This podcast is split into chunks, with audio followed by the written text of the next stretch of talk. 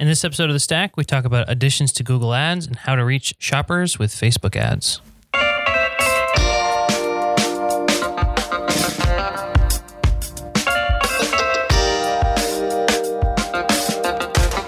Hey everyone, and welcome to another episode of The Stack. Today is October 23rd. We're coming at you for episode, t- I almost said 27, 72.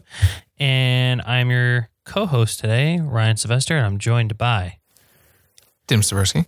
And Kelsey Miller. How is everyone doing today? Tired bunch in the studio today. Yeah, we're A little bit, a little bit, you mean a lot of it? a lot of it. I'm exhausted. Yeah, it's been a I was been up a week. I was up painting all night.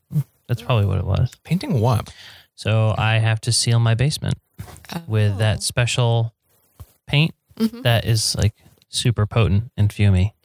Probably why I have a headache today. That's that actually a good might point. do it. Yeah. Also, probably why you have paint specks on your glasses. yeah, I've been Um, trying to get those off for weeks. That actually was when I was painting my ceiling. I was gonna say, I feel like you've had them on your glasses Yeah, for a while. and I can't I've get just them off. Not wanted to point it out, but like that drives me absolutely insane. I don't see them.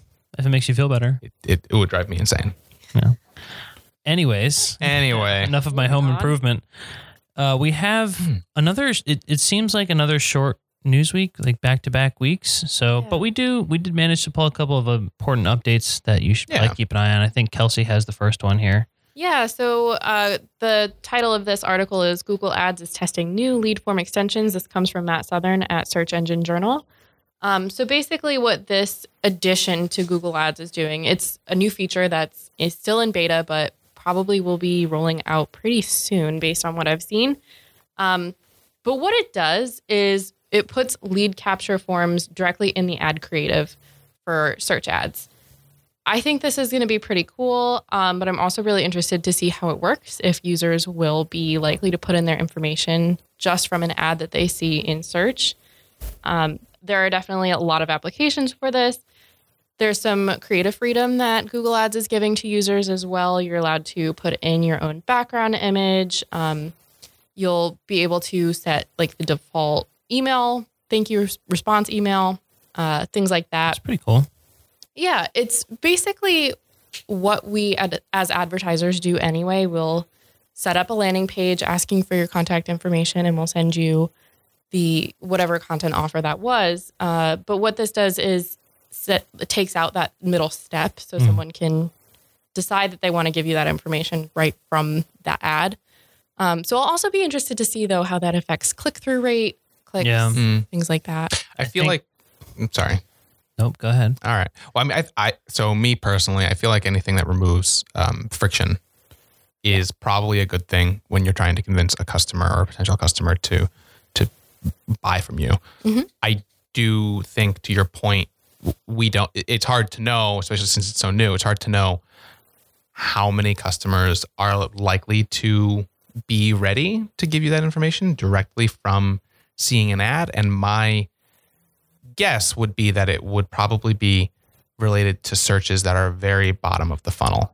Um, or yeah, bottom of the funnel. They already know, like they've already been considering you. They've already been considering your product or your services, and the, your ad is then like that next last nudge Mm. that they need to make a decision. Right. I I don't think it makes honestly any sense for a lot of awareness stage things unless what you're offering is an awareness stage offer or or piece of Right. content. So like if if if you're targeting a keyword that's related to I, I don't I don't even I can't even think of it. Best lawnmower repair. Sh- no, that's that's dumb. Uh, uh, give me an example, guys. Come on, Barbershop. Barbershop. Well, but, but what's an awareness?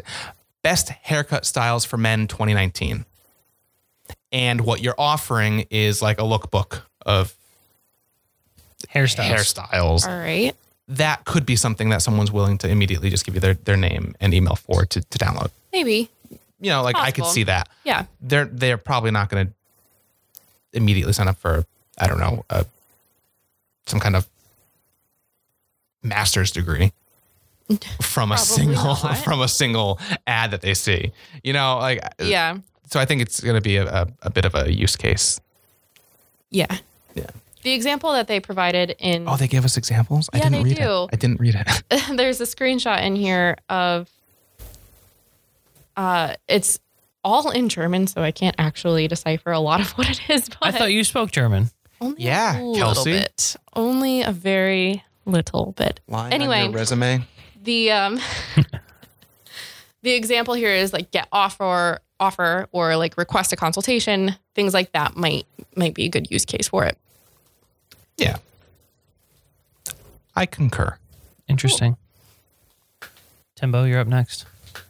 Oh, that was Ryan's interesting was uh That's it. the That's the, all I the, se- the segue moment for us. There's All no right. real set. Well, actually, I mean, they're both ad based, but They are Google and. Facebook are.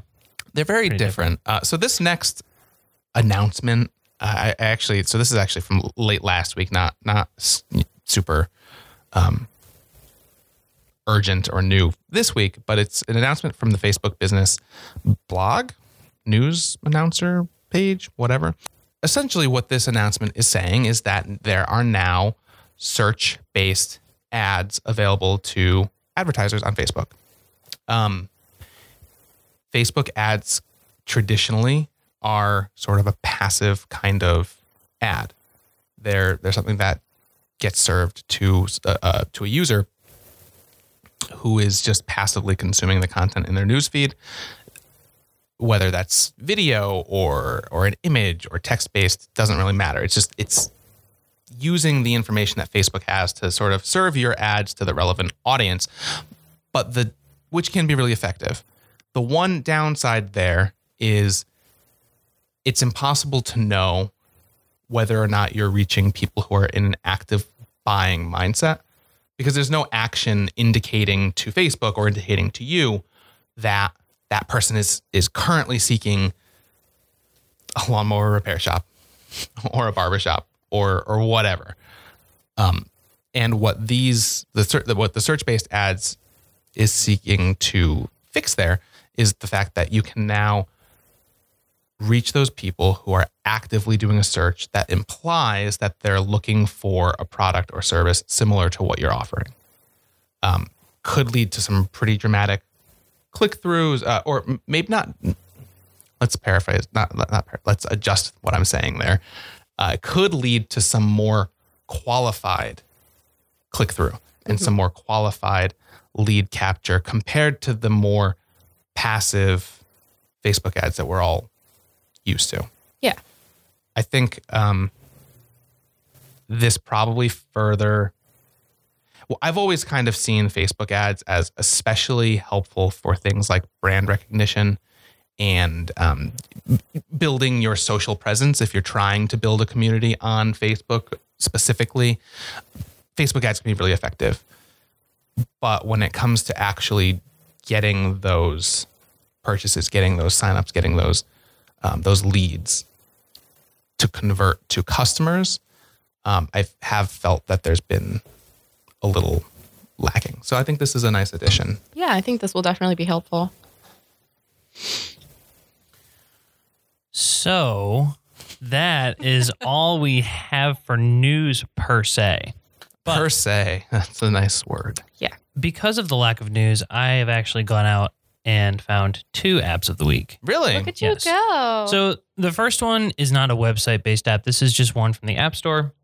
And I downloaded it in hopes to create some kind of funky team member spotlight Instagram story. And it was a way for us to like introduce we we actually it was a way for us to show off the pictures we just got taken of the office. And we had like we had a professional photographer come in, we had these high quality images, and now you're only seeing a few because they're on the website and I wanted to have a way to spotlight those a little bit better. So I, I went searching and found this app called Story Art.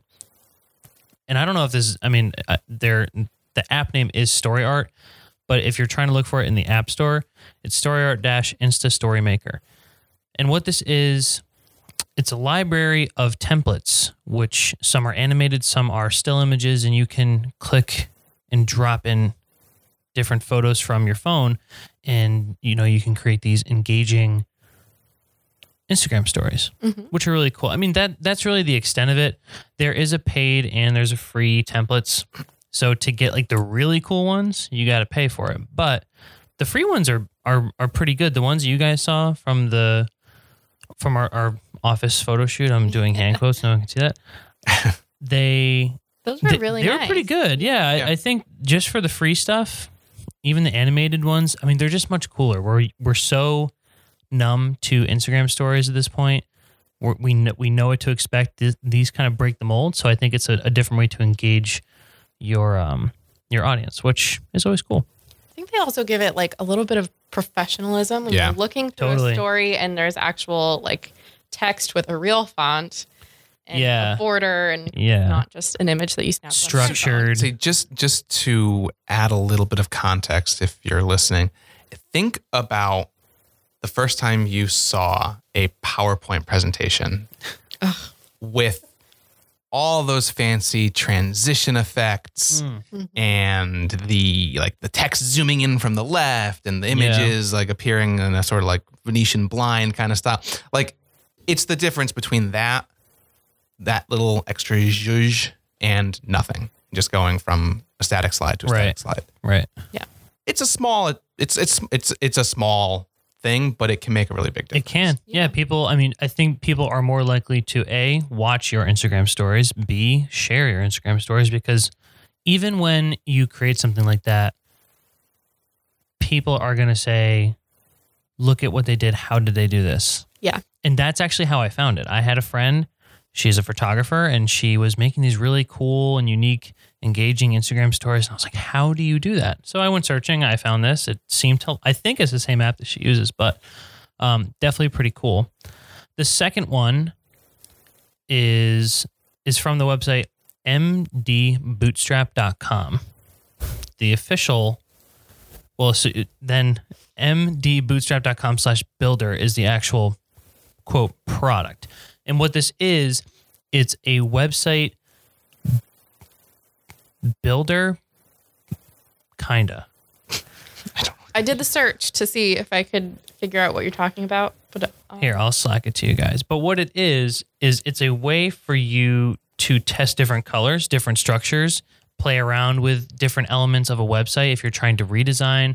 And I think it- it's still in beta, and that there's a disclaimer that says that there may be unexpected issues.